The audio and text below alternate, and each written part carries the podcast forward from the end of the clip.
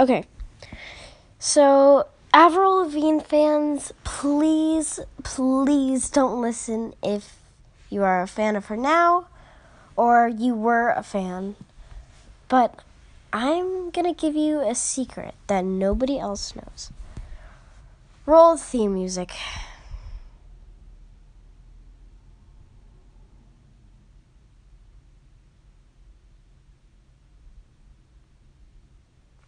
Okay, so there's a secret. It's this conspiracy theory. It's not really anything, but it is a lie. So, back in 2014, Avril Lavigne's grandfather died. She even started crying on stage.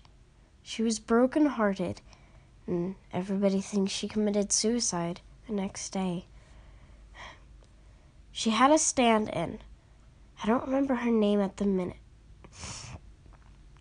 Or a moment, sorry. I don't remember her name at the moment. But she looked exactly like Avril. She would go shopping for Avril. She would do everything for Avril that Avril would do for her. One day, Avril com- committed suicide. Her stunt double, basically. Well, she started acting like like Avril, and the record company that Avril was with didn't want to tell the people that Avril killed herself. So they took Avril's stand in.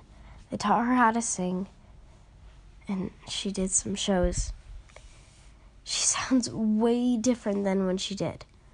But that's just a conspiracy theories. Thanks for listening. Tune next week.